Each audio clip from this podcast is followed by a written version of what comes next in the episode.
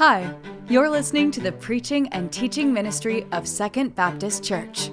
These resources are not designed to take the place of a local church, but we hope they will encourage you on your journey with Christ.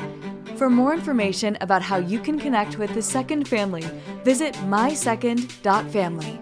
This sermon was delivered live at our Greenbrier campus. Thanks for listening. If you have a Bible, open it with me to Genesis chapter 8.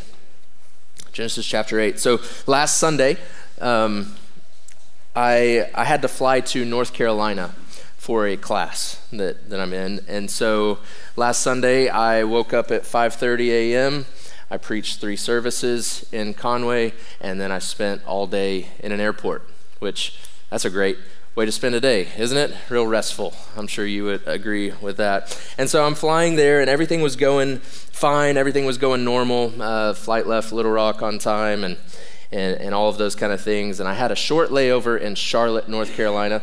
That's where I was supposed to um, just be for just a very short time, and I was going to take a very short flight to Raleigh, North Carolina, where my class is. It's only a 25 minute flight from Charlotte to, to Raleigh. So so shouldn't be any problem at all. My flight in Charlotte was supposed to leave about 8:30 p.m.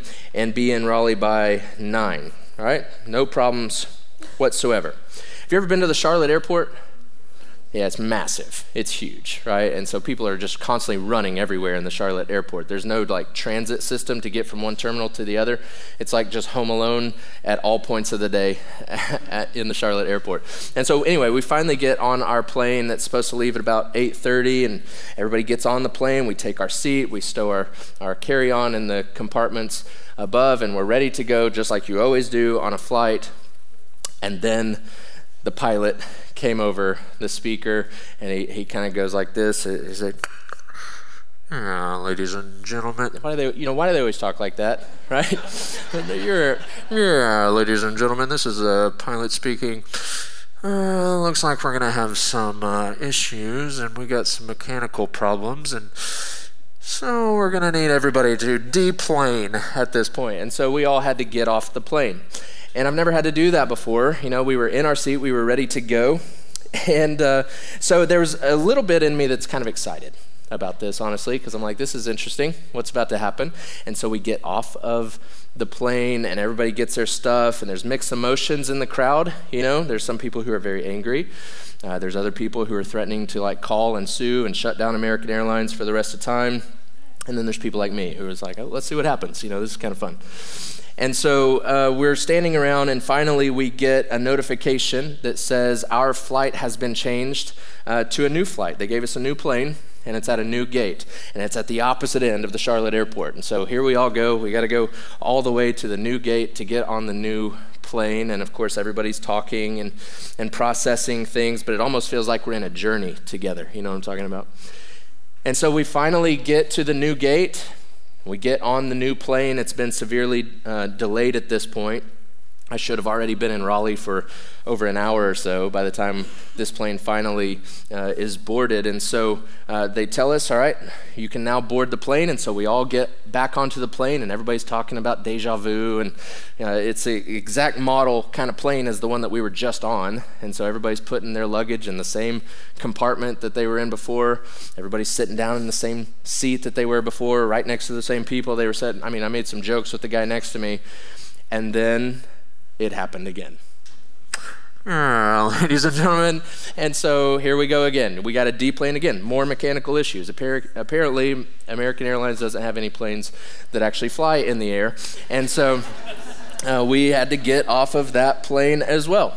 It's just a crazy, crazy situation. And again, everybody's handling it differently. People are angry. People are, you know, threatening to call places. Uh, people are making friends because again, we're on this journey. Like I, I don't know how it happened, but somehow uh, I made some friends with these guys, and they wanted to exchange contact information.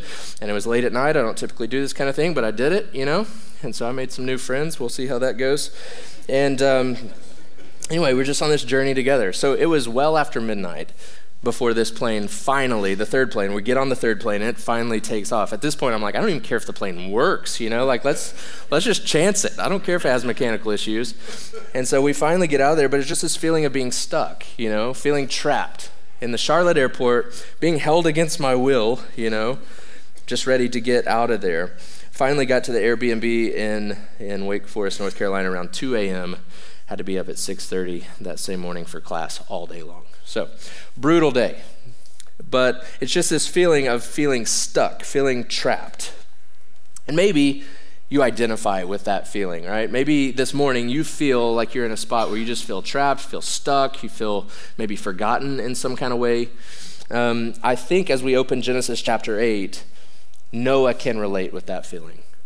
So we started this series last week, Clarity in the Chaos. We started talking about Genesis chapter 6 and 7, the life of Noah or the flood that's going on. And when we left that story last week, Noah is still on the boat, right? that, that the way that it finishes is the floodwaters have risen. Well, in chapter 8, he's still on the boat, and I have to think that he feels the same way as I felt in the Charlotte airport get me off of this boat, get me out of here, right? So the story of Noah, as we as we before we jump into it, you know the story, right? You're very familiar with the story of Noah. It's one of the big ones in the Bible. It's one of the most famous ones that we learn in kids' Sunday school and that kind of thing. You know about uh, the unrighteousness of the people. You know about Noah being uh, a righteous man. You know that God told him to build this giant boat, and he does. And about the animals and about the flood. Like you know the story. And last week we talked about how God it, God hates sin right? That he is completely against sin. And that's what the flood is a picture of his, his hatred towards sin and how he's going to wipe it out. But the flood is also, it's not just a picture of just judgment, it's a picture of salvation through judgment, which is the big story of your entire Bible, in case you're unaware, of, of salvation that God flows through judgment. And, and so that's what you see uh, last week. Today, what I want us to talk about in Genesis chapter 8 is God's faithfulness and our thankfulness. Right? So if you're taking notes, maybe that's a title for you God's faithfulness and our thankfulness. Before we read the text, though, I want us to pray and ask the Lord if He would speak in a way that only He can. And so I'm going to pray for all of us, and you pray for yourself. Ask the Lord to speak in this time. Let's, let's all pray. God, we, uh, we just want to pause and uh, acknowledge who you are, that you are good and you are great, and you are sovereign, you are Lord. Lord, in this moment, would you speak in a way that only you can? Through your Spirit and through your word, God, would you communicate to us and to our hearts? Lord, help me to speak clearly, help everything I say make sense, but more than that, we want you to be glorified and lifted up, and we want to hear from you. So would you speak and help us to listen and obey? It's in Jesus' name that I pray. Amen. All right, Genesis chapter 8. Remember, Noah is still on the boat. And this is what Genesis chapter 8, verse 1 says. It says, God remembered Noah. You might highlight that or underline it in your Bible. God remembered Noah as well as all the wildlife and all the livestock that were with him in the ark.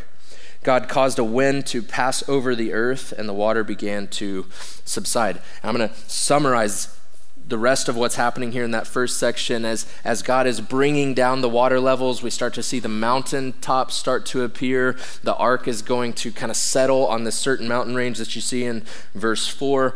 Noah's going to begin to send out these birds to see if the land is actually dry so that he can get off the boat. And then look at verse 13. In the 601st year, in the first month, on the first day of the month, the water that had covered the earth was dried up. Then Noah removed the ark's cover and saw that the surface of the ground was drying. By the 27th day of the second month, the earth was dry. Let's pause there as we're working our way through this story. We're going to continue reading in just a moment, but the first thing that you see in this story is God's faithfulness. We see that in the very first line where it says, God remembered Noah in verse 1.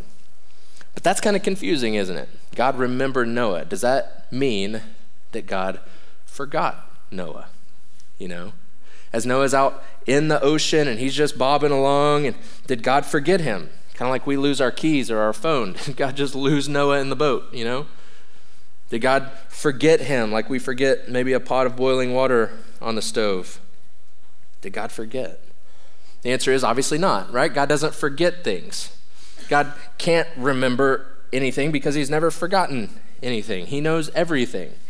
He's omniscient, He knows all things. And so the way to read that phrase, God remembered Noah, is not to look at it from God's perspective of God going, oh, yeah, the boat. look at it through the eyes of Noah. From Noah's perspective, God remembered Noah. Keep in mind, they're still on the boat, right? Pop quiz for you, Sunday school type of quiz for you. How many days was Noah and his family on the boat? Any guesses? Okay, a few of you have been reading the story this week. Typically, people will say 40 days, right? 40 days and 40 nights. Actually, Noah was on the boat for over a year, at least 370 days.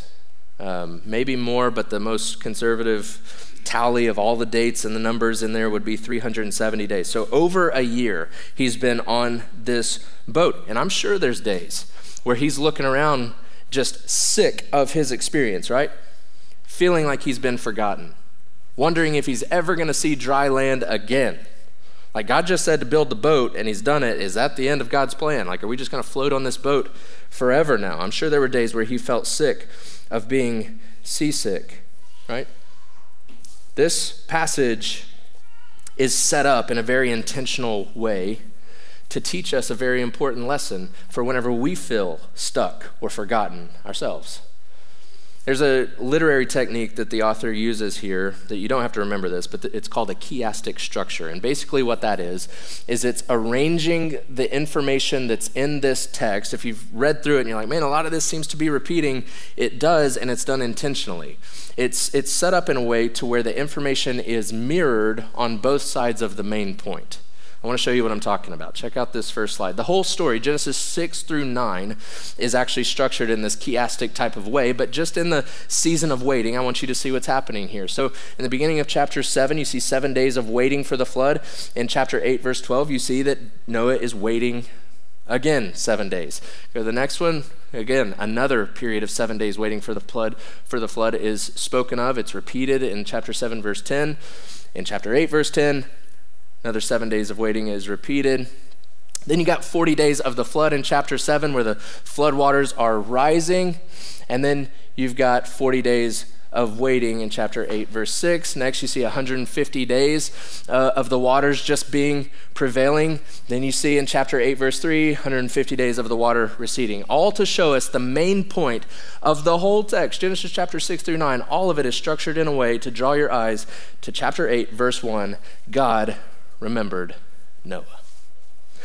In the middle of all the waiting, in the middle of all the days of wondering, does God see me? Does God care? Has he forgotten?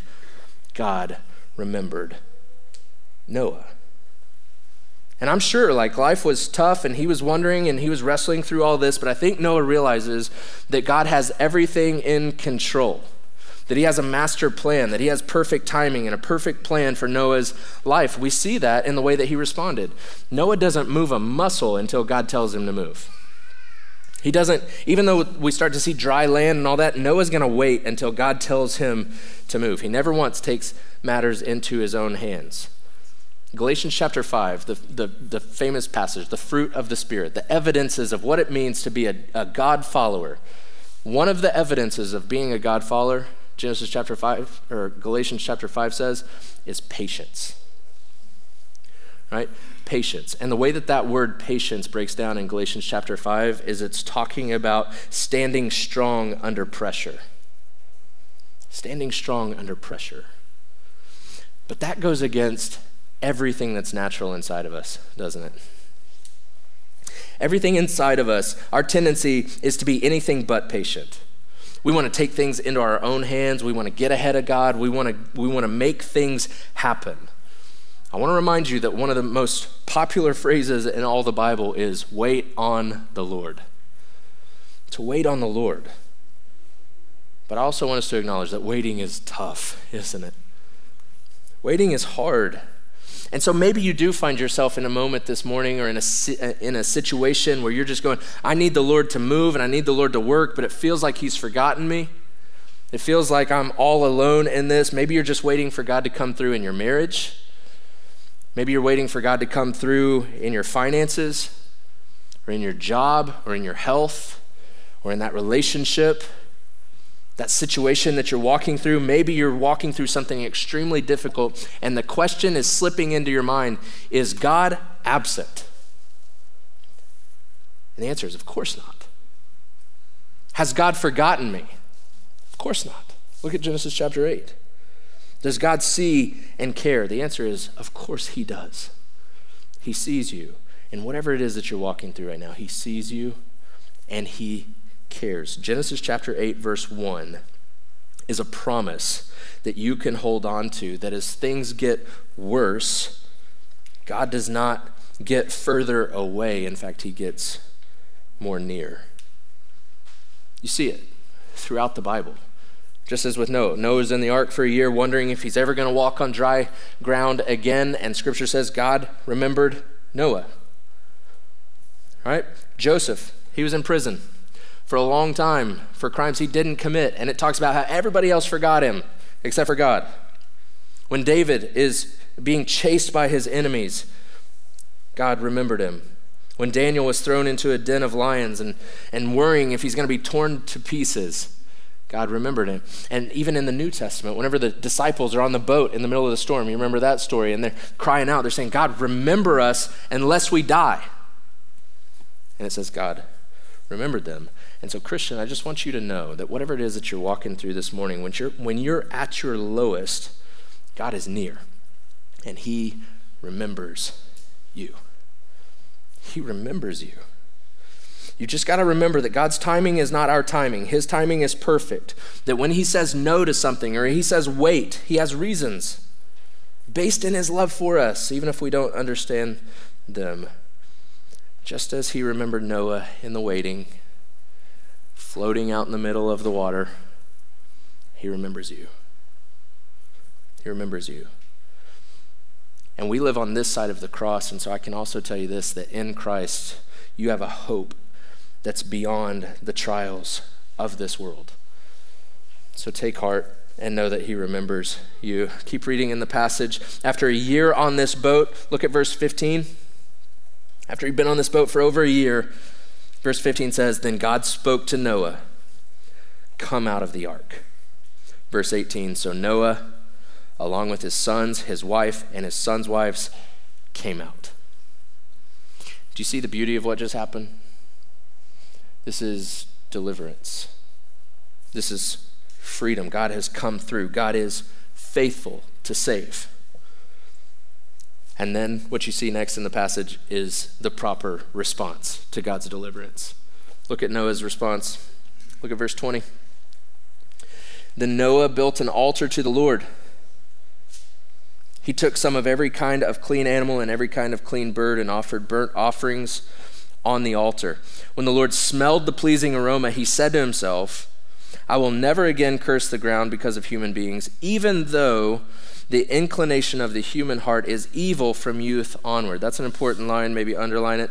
Even though the inclination of the human heart is evil from youth onward, I will never again strike down everything, every living thing as I have done as long as the earth endures, seed time and harvest, cold and heat, summer and winter, and day and night will not cease. God makes a promise in this moment.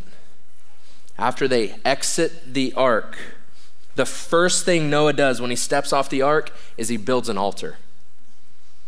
This is the first mention of an altar in the Bible, right? Why would he build an altar? Because he's thankful. He's thankful for the deliverance that he's experienced. The natural response of his heart and the salvation that he's experienced through the flood was to worship God. This shows us. So, this passage, I told you, is going to talk about God's faithfulness and our thankfulness. That's what you see here in Noah. The most natural response to what has taken place is worship. If I could define worship for you very simply, it'd be this Worship is a response to God's faithfulness. Worship is a response to God's faithfulness. Did you notice how it said that, that Noah's sacrifice was a pleasing aroma to God? Look at verse 21. The Lord smelled the pleasing aroma. I think we all know the difference between a pleasing smell and an unpleasant smell, don't we? Right? And before your mind wanders too far on that, I'm going to just talk about food examples, right? So pleasant smells of like a steak being grilled over an open fire, that's good, right? That's that's the way things should be. burnt popcorn in the microwave, that's a terrible smell, isn't it? My daughter did that to our house recently, and it was no good. It stuck in our house for about a week. Fresh cookies out of the oven. Maybe a pie, an apple pie being baked. That's a good, pleasant smell. Cooking Brussels sprouts on the stove. That's a terrible smell, right? That's a horrible, That's a, I, I feel like cooking Brussels sprouts inside is like a hate crime of some kind on your family. It's a horrible, terrible smell. Somebody said it smells like dirty socks, and I agree completely. So this this word picture that's being used here of God smelling the pleasing aroma is telling us that God was satisfied by the sacrifice. It's not that God was actually smelling what's happening. He's like, hey, somebody cooking burgers? You know, that's not what's happening. It's a, it's a word picture of a human response, just as remembered is in verse 1. Now we see smelling something uh, is, is, is supposed to get us in our human minds to understand a real truth that's happening, and that is that God is pleased with the heart that's by, behind the sacrifice, that God enjoyed it that the sacrifice put a smile on his face, that he was pleased by it. And I think we can learn a lot about our worship or our thankfulness to God's faithfulness by looking at Noah's response here. Hebrews chapter 13, verse 15. It, it, it, talks a lot about our worship, and it actually uses the same kind of language that Genesis chapter 8 uses of offering a sacrifice that is a pleasing aroma or a pleasing smell to the Lord. Hebrews chapter 13, verse 15 says this Let us continually offer up to God a sacrifice of praise. A sacrifice of praise. That is the fruit of lips that confess his name. Don't neglect to do what is good and to share, for God is pleased with such sacrifices. Hear me. The natural response to the faithfulness of God in your life is worship. The, the most natural response for what God has done in your life, His goodness and His faithfulness, is to worship Him. And listen, your situation that you're walking through does not change His faithfulness. Even though that it's tough, even though that it's hard, does not change the fact that He is faithful. A couple of summers ago, my family and I, we went to Hawaii. And uh, Hawaii's got to be the most beautiful place I've ever seen in real life. Like it is amazing if you've ever been there. You know that there's the blue waters, the white sand, the, the, the mountains that are just straight out of Jurassic Park. Like it's just the most beautiful place I've ever been. And when we arrived there, and we're driving and we're trying we're taking it all in, all these breathtaking views, it was only natural for us to want to stare, isn't it? In fact, it's only natural for us to want to pull over into the hundreds of different lookouts that are around the, the island there to, to look out. It's only natural as we looked at the breathtaking views that, that we just began to smile, had joy. It's only natural that as we're looking out at what God has laid out for us, that we want to talk about it, both with one another there about the things that we're experiencing and the things that we're seeing, but then also whenever we got home, we just wanted to talk about it with whoever would, would listen. See, I think that's what it looks like to respond to the faithfulness of God. I think that's what it looks like to respond to his faithfulness. The, the fact that we're just blown away by the idea that God has remembered me. He's remembered me. And I can't stop looking at it. I can't stop thinking about it. I can't stop smiling. I can't stop telling others about it. The only natural response is worship. I want you to think about worship in two kind of ways, and that's in here and out there. Very simply, we worship both in here and out there. Here's what I mean by that we worship in here. Meaning, when we come together as a church family, and we gather in this building together, we are coming to worship the Lord. We're coming to thank Him for His faithfulness in our life, right? And we do that through a number of ways. Yes, we do it through the singing before the sermon and all that, but it's not just that. Like, we worship through our singing, we worship through our giving, giving back to the Lord in the ways that He has blessed us. We worship through serving His church and His people. So, worship in here corporately is widespread. It's, it's thanking the Lord for His faithfulness, and we express it when we come in here. I have a question for you. If we were to record you when you come into this building on a Sunday morning, would your worship look like someone who is thankful? Would your worship look like someone who is, is thankful for the faithfulness of God in your life? Is there any joy on your face? Is there any kind of thankfulness that is being shown in the way that you give, in the way that you serve, in the way that you interact with one another? Do you look like a person who is worshiping the Lord? And let me ask you this what you are bringing, are you excited to offer that to the Lord as a sacrifice? Are you, are you excited to get here and offer that up? Would God look at that and go, that is a pleasing aroma? I think that's something to think through. So we worship both in here, but then also out there. Our worship is not just something that we come together and we shut the doors and we just do in a secluded little room. We are called to be worshipers out there in the real world. Did you know in Genesis chapter 1 and 2? Uh, God created mankind in his image, and the purpose for creating man is this so that we would reflect his glory into the world. Right? And sin came in and broke all that down, but the purpose for you is to reflect the goodness of God into the world. That's the reason in this flood, uh, flood scene here, God is actually hitting the reset button, and there's a whole lot of uh, things, a whole lot of references back to the creation account where God is going, I'm recreating in this moment. I'm resetting it all. And so, your purpose as a follower of God is to be a worshiper out there, someone who's reflecting the goodness of God into the world and beyond these walls. And so, let me just ask you are you doing that? If you were to look at your life, would you say, Yes, I am worshiping the Lord out there? At my job, in my schools, on, on, my team, in the chem lab, in the cafeteria, I am reflecting the goodness of God back into the world. I'm living and offering my life as a living sacrifice before Him, and it's a pleasing smell to Him. Can you say that? Are you serving others? Are you loving others the way that we are instructed. Look, if, if worship is the natural response to the faithfulness of God, then I think it's fair to draw the opposite conclusion as well, which is this someone who doesn't worship God, both in here and out there, may not understand the faithfulness of God. You may not understand the beauty of who, of who He is and what He's done for you. Because the most natural response of a heart that is thankful for the faithfulness of God is worship. He is worthy of, of your worship, both in here and out there, because He's faithful and He's good. And listen, He remembers you and He saves you. In the ultimate sense of the word, no matter what you're going through here on this earth, we know in the ultimate sense that He has remembered us and saved us. Right?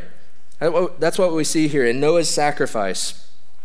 In Genesis chapter 8, his sacrifice paved the way for you and for me to experience the faithfulness of God.